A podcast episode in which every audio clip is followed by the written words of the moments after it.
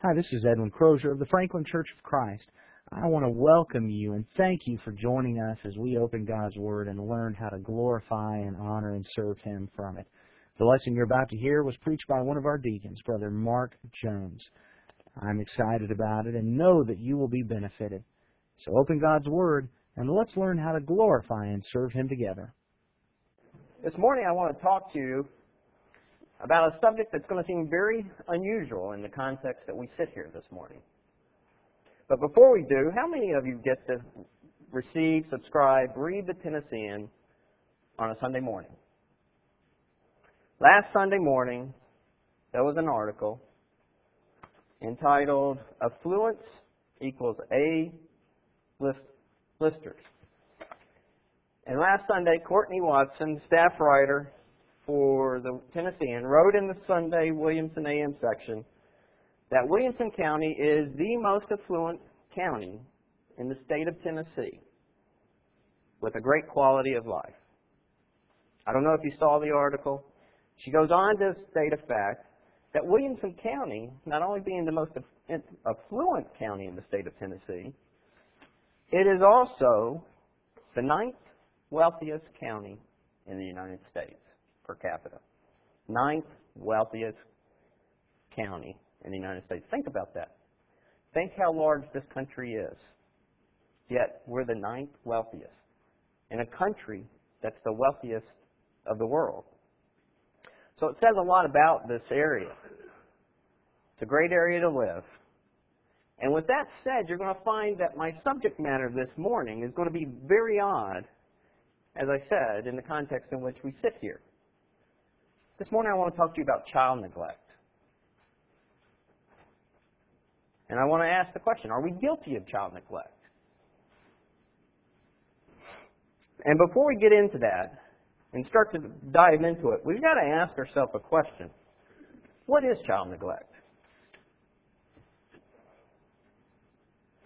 As we look at it, child neglect can be defined, and I found two different definitions I want to share with you this morning.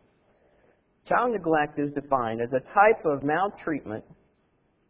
Make sure I'm going with the slides here type of maltreatment that refers to the failure to provide needed age appropriate care, such as shelter, such as food, such as clothing, education, supervision, medical care, and other basic necessities needed for development of physical, intellectual, and emotional capacities.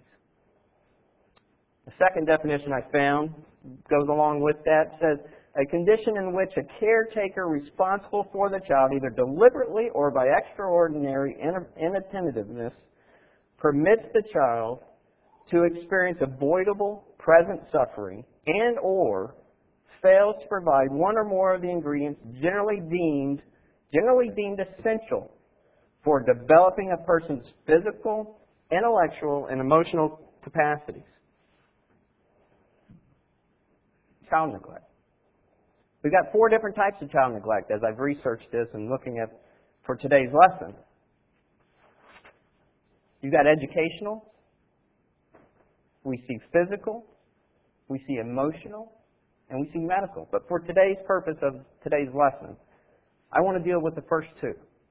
I want to deal with educational neglect and physical neglect. Educational neglect occurs, whoa,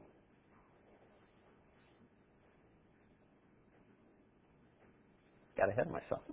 Educational neglect occurs when a child is allowed, now listen to this, when a child is allowed to engage in chronic truancy. Everybody know what truancy is? Remember the truant officer? Chronic truancy is a mandatory and is a of mandatory school age, but not enrolled in school or receiving needed special education educational training. Educational neglect can lead to underachievement, in acquiring necessary basic skills, dropping out of school, and or continually disruptive behavior. Let's look at physical neglect. Physical neglect accounts for the majority of the cases of maltreatment. This definition includes the refusal of or extreme delay in seeking necessary health care, child abandonment, inadequate supervision, rejection of a child leading to expulsion from the home, and failing to adequately provide for the child's safety and physical and emotional needs. Physical neglect can severely impact the child's development by causing failure to thrive, malnutrition, serious illness, physical harm due to the lack of supervision, and a lifetime of low self-esteem. Now, with that said, we've talked about two different types of neglect here this morning. We've talked about educational, we've talked about physical. I want to read to you an article. A year ago today, a year ago, actually, I should say, a year ago this week, this article came out, and this is a story that occurred down in Huntsville, Alabama. CNN, and it says, the headline, Police, Women says she starved children to death. Alabama mother charged with killing three children, three kids says a Huntsville, Alabama woman charged with capital murder in the death of her three children told investigators she deliberately, she deliberately starved her children to death, a police spokesman said Saturday. Natasha Ward, 33, is charged with killing Shanika Ward, 11, Latricia Ward, 9, and Christopher Ward, 8. She told investigators she deliberately starved her, her children to death. They did appear to be malnourished, Wendell Johnson of the Huntsville Police said. Autopsies will determine how and when they died, he said. Ward is being held without bond in Madison County Jail. Police found that the children's bodies on the floor in three separate bedrooms in their apartment in West Huntsville that Friday afternoon, Johnson said. There were no beds in the room, and when asked, and asked whether the children might have been dead for days, Johnson said it was very possible. The writer of this article goes on to know, he says, utilities have been cut off to the apartment on January 12th. Now, this article was written February 7th. Uh, utilities have been cut off January 12th. Family members recognized the need here. Family members put together some money to have the utilities turned back on. That Friday, paramedics responded to a 911 call, and one of the children's grandmothers was at the apartment with Ward. Johnson said he did not know whether the grandmother was Ward's mother. Johnson says authorities believe the father, who was not named, did not live with the mother, but was in the parking lot of the apartment building when the police arrived. The children had not attended school after the winter break ended, Johnson said. Family members had previously gone to the apartment, but Ward would not let them in. Family members suspected something was going wrong here. They went they cared for the, the children. They tried to intervene, but unfortunately it was too late. Natasha Ward, she neglected, she malnourished, and she starved her children to the point of death. To the point of death. Now you're sitting here this morning, you're thinking, where in the world is he going with this? We live in the ninth wealthiest county in the state in, in the United States. Why are we talking about child neglect? Let's put a little twist on it. Let's add one word in front of child neglect. And let's ask about spiritual child neglect. Are we guilty? let's look at, and let's start back over and go through the slides that we looked at earlier. This time now, with the twist of spiritual child neglect. Going back through the definition, spiritual child neglect, defined as a type of maltreatment that refers to the failure to provide needed age-appropriate spiritual care, such as food. We'll get into food in a moment. Education, supervision, and other basic necessities for spiritual development, spiritual development of our children intellectual and emotional capacities.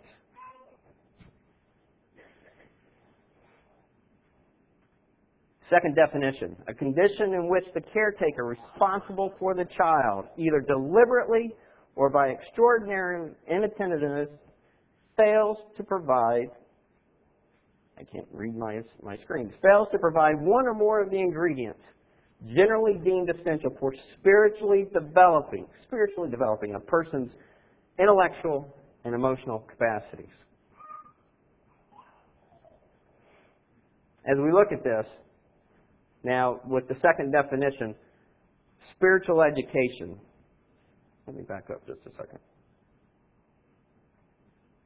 As we go back and look at the two sections that we defined, the educational point of view or the physical point of view as far as neglect, looking at spiritual education neglect, the definition would read occurs when a child is allowed to engage in chronic truancy, this time from Bible study and from worship service, is of mandatory school age, but not enrolled in or receiving the needed spiritual educational training.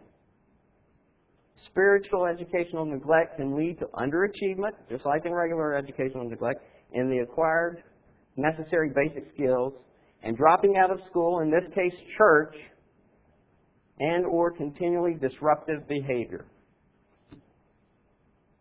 Are we guilty? Looking at from a spiritual education point of view, parents, we have a responsibility. The Bible gives us many examples. If you'll turn with me over to Ephesians. Ephesians chapter 6, verse 4, it's a well known verse.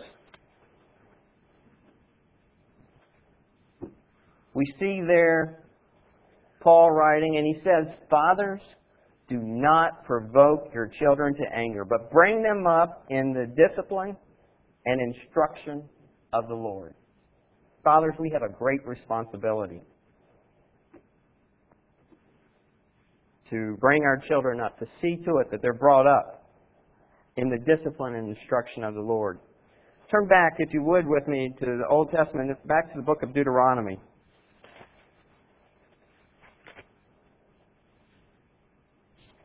Here in the book of Deuteronomy, we see a great example in how we should be with our families and teaching. Picking up Deuteronomy chapter 6,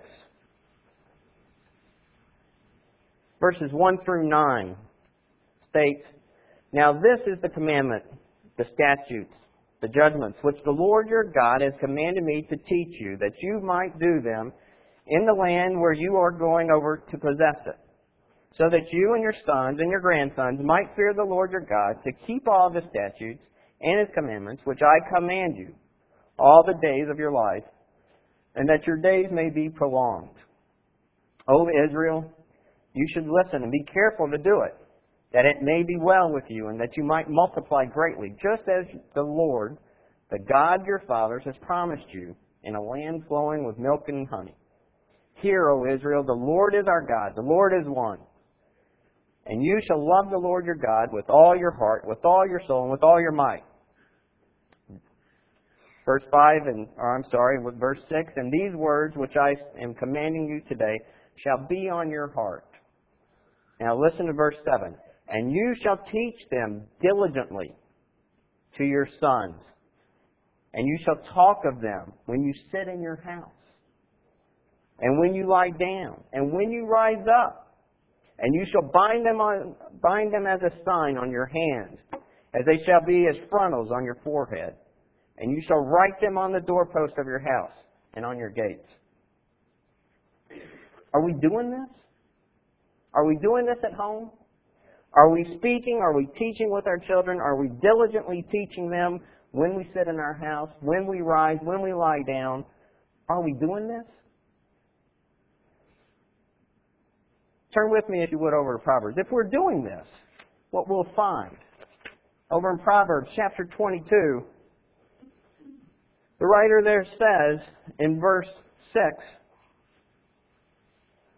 train up a child in the way he should go. If we're doing those things in Deuteronomy, we're training up our child in the way he should go. The writer in Proverbs says, even when he is old, he will not depart from it. We have a great responsibility to train up our children in the way they should go. We see back over in Ezekiel, I've heard this reference before in Ezekiel chapter 16, verse 44, the reference that our children are great imitators. So I marked that, I think I marked that verse. Ezekiel chapter 16, verse 44, it says, like mother, like daughter. Our children are watching us. They learn from what we do. They learn from us are we going to Bible study? Are we studying at home? Are we being an example to them? Our children are paying attention. Going back to it, you've got to ask the question Are we neglecting the spiritual educational needs of our children? As Christian parents, we have a responsibility, as we've read here, to bring them up in the discipline and instruction of the Lord, to teach our children daily in our homes. And if we're doing these things, training up our children in the way that they should go.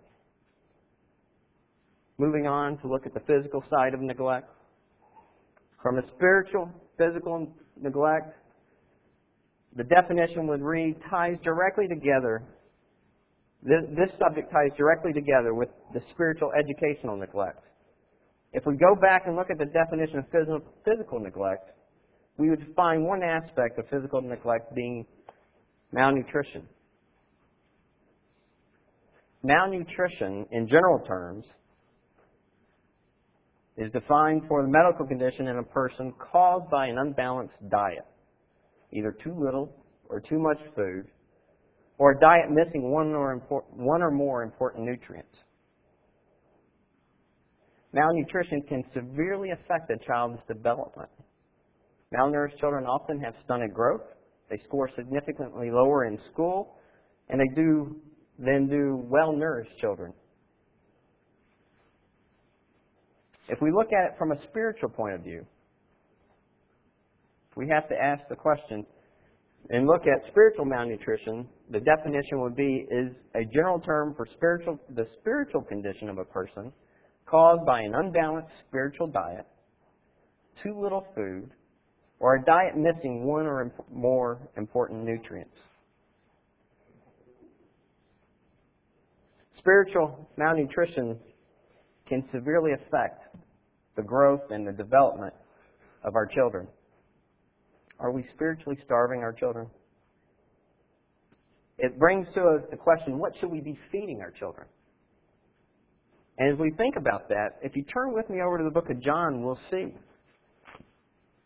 It's very clear. John chapter 6 and verse 27 reads, Do not work for the food which perishes, but for the food which endures to eternal life, which the Son of Man shall give to you. For on him the Father, even God, has set his seal. Verse 35 reads, Jesus said to them, I am the bread of life. He who comes to me shall not hunger. He who believes in me shall never thirst. On down, verse 48. Again, Jesus claims here, I am the bread of life, he states. And then in verse 51, I am the living bread that came down out of heaven. If anyone eats of this bread, he shall live forever. And the bread also which I shall give for the life of the world is my flesh. We must constantly be spiritually feeding our children if we expect them to develop and grow into the faithful Christians and followers of Christ that they are to be. With that said, you may be thinking, well, my child's already baptized. They're moving along.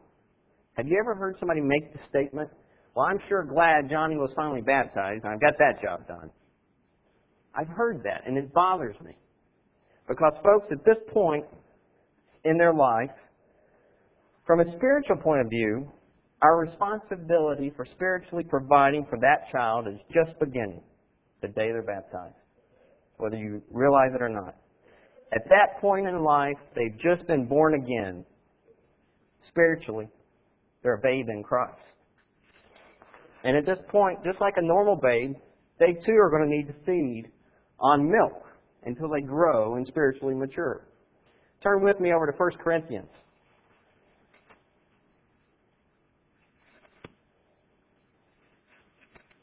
1 Corinthians chapter 3 verse 2, we see Paul writing here and he says, I gave you milk to drink, not solid food, for you were not yet able to receive it. We're not talking about infants here. We're talking about people that could consume normal food. However, they're spiritually immature. They're babes in Christ. They've just been born again and he's feeding them milk. They need milk. On down 1 Peter in chapter 1 verse 22. Turn with me to 1 Peter chapter 1. And we read there in verse 22, picking up Peter writing to the Christians, Since you have, in obedience to the truth, purified your souls for sincere love of the brethren, fervently love one another from the heart. For you have been born again, not of seed which is perishable, but imperishable. That is, through the living and abiding Word of God. For all flesh is like grass, and all of its glory like the flower of grass. The grass withers and the flower falls off, but the word of the Lord abides forever. And this is the word which you preach, which was preached to you. Therefore, putting aside all malice and guile and hypocrisy and envy and all slander, like newborn babes, newborn babes, long for the pure milk of the word, that by it, by this pure milk of the word, you may grow in respect to salvation. Parents, we have a tremendous responsibility in rearing our children who have souls destined for eternity. We have a God given duty to nurture these children and to develop, see to it that they develop. And you ask for the question, if I can get this along the way with me. There, there is some things we can do from, from a preventative point of view. As we look at prevention, spiritual prevention, prevention of spiritual neglect, requires educational effort to raise the awareness of spiritual child neglect in the church, all of us here, and its damaging effects to our children. Church members, not just the parents, but all of us, must understand the need to support the parents in their efforts to care for our children. And all parents need support. We need it. I'm sure every parent here needs support and help with the demanding job of spiritually developing our children. Turn with me to 2 Timothy.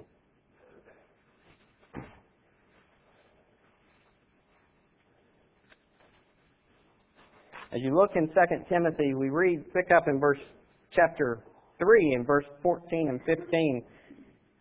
Here Paul write, is writing to Timothy, encouraging him, and he says, You, however, continue in the things you have learned and become convinced of, knowing from whom you have learned them, and that from childhood you have known the sacred writings, which are able to give you wisdom that leads to salvation through faith which is in Christ Jesus. So we got to ask ourselves, who was it?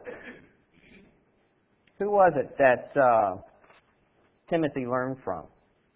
He says here, knowing from whom you have learned from, in verse 14. If we turn back just a page, maybe two in your Bible, turn back a page or two to chapter 1 and verse 5, we see, for I, Paul says, For I am mindful of the sincere faith within you, which first dwelt in your grandmother, Lois, and in your mother, Eunice. For I'm sure that it is in you as well